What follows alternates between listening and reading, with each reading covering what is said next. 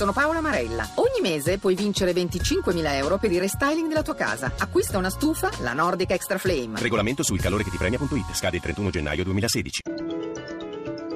Radio 1 News Economy.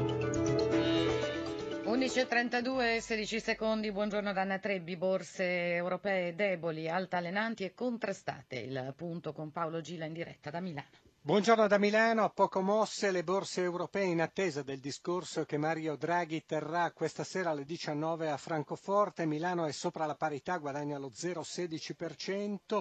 Poco mossa Parigi, in calo dello 0,04%, anche Londra in leggera flessione, meno 0,13%. 13, più consistente la perdita di Francoforte, meno 0,38%, appesantita dalle vendite sui titoli del comparto automobilistico. In evidenza a Piazza Fare il titolo Telecom Italia, meno 0,10%, dopo essere partito con un progresso di oltre mezzo punto nell'attesa degli esiti degli incontri tra il ministro Padoan e il presidente del gruppo Giuseppe Recchi. Questa mattina ci sarà anche l'audizione del finanziere francese Niel alla Consob, l'autorità di vigilanza dei mercati. Infine, per quanto riguarda i cambi, l'euro è poco sotto quota 1,10 contro dollaro da Milano per il GR1 Paolo Gila. Grazie Gila. Le audizioni sulla legge di stabilità. La ripresa è avviata ma i rischi sono ancora elevati. La riduzione del debito pubblico a partire dal 2016 è un impegno chiave da non mancare. La riduzione deve essere chiara, visibile e progressiva, afferma il vice direttore generale di Banca Italia Luigi Federico Signorini che osserva i ripetuti cambi di direzione sulle clausole di salvaguardia sono elemento di incertezza. Clausole rinviate per il 2016 e sulle quali il Presidente della Corte dei Conti Raffaele Squitieri ritiene necessari consistenti tagli di bilancio o aumenti di entrate dal 2017.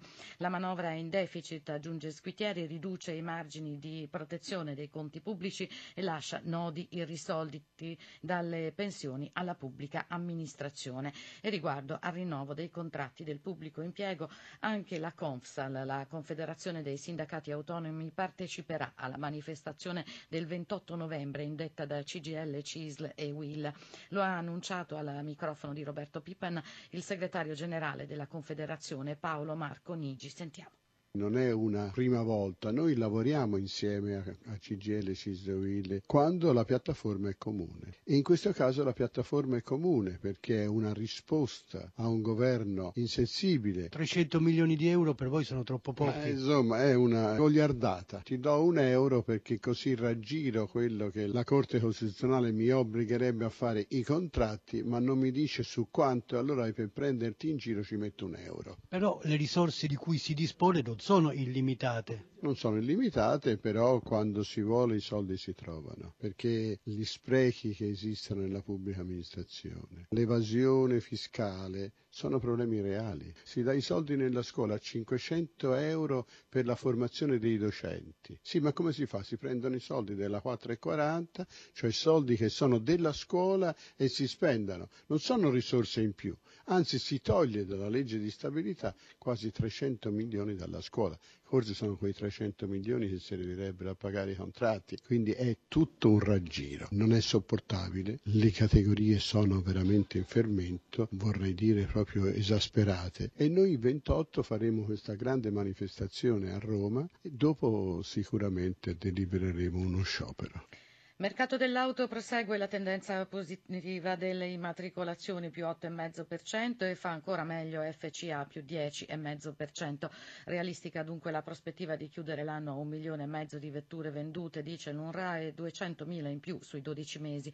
Luigi Massi ha intervistato il presidente di Federauto Filippo Pavan Bernacchi. Stavamo crescendo del 15% mediamente, è vero che abbiamo ridotto la crescita all'8%, però è un dato importante perché l'affair Volkswagen non ha inciso né sulla richiesta di diesel né sulla tenuta del mercato e né sui prodotti del marchio Volkswagen. Siamo indubbiamente in un quadro di ripresa, di maggior fiducia delle famiglie, ma servirebbero anche degli incentivi fiscali proprio per spingere all'acquisto o no? Riteniamo che il parco auto italiano abbia continuato a invecchiare, abbiamo 14 milioni di autoveicoli che hanno più di 10 anni, abbiamo chiesto al governo delle risposte, abbiamo proposto diverse iniziative, sicuramente si potrebbe fare qualcosa di buono. Tuttavia bisogna anche ricordare che siamo in volume ancora abbastanza lontani dai livelli pre-crisi, ci si potrà tornare nel 2016? È vero, abbiamo perso il 50% del mercato dal 2007, adesso stiamo risalendo la china, però voglio anche ricordare che abbiamo il 50% in meno dei concessionari, per cui più o meno i dati si equilibrano e questa crescita di mercato dà ossigeno a una categoria che è stata stremata ma che adesso vede degli elementi molto positivi. News Economy a cura di Roberto Pippen torna dopo il GR1 delle 18 con l'assistenza di Cristina Pini e Gianni Tola in console. Anna Trebbi a tutti l'augurio di buon proseguimento d'ascolto. Radio 1 News Economy.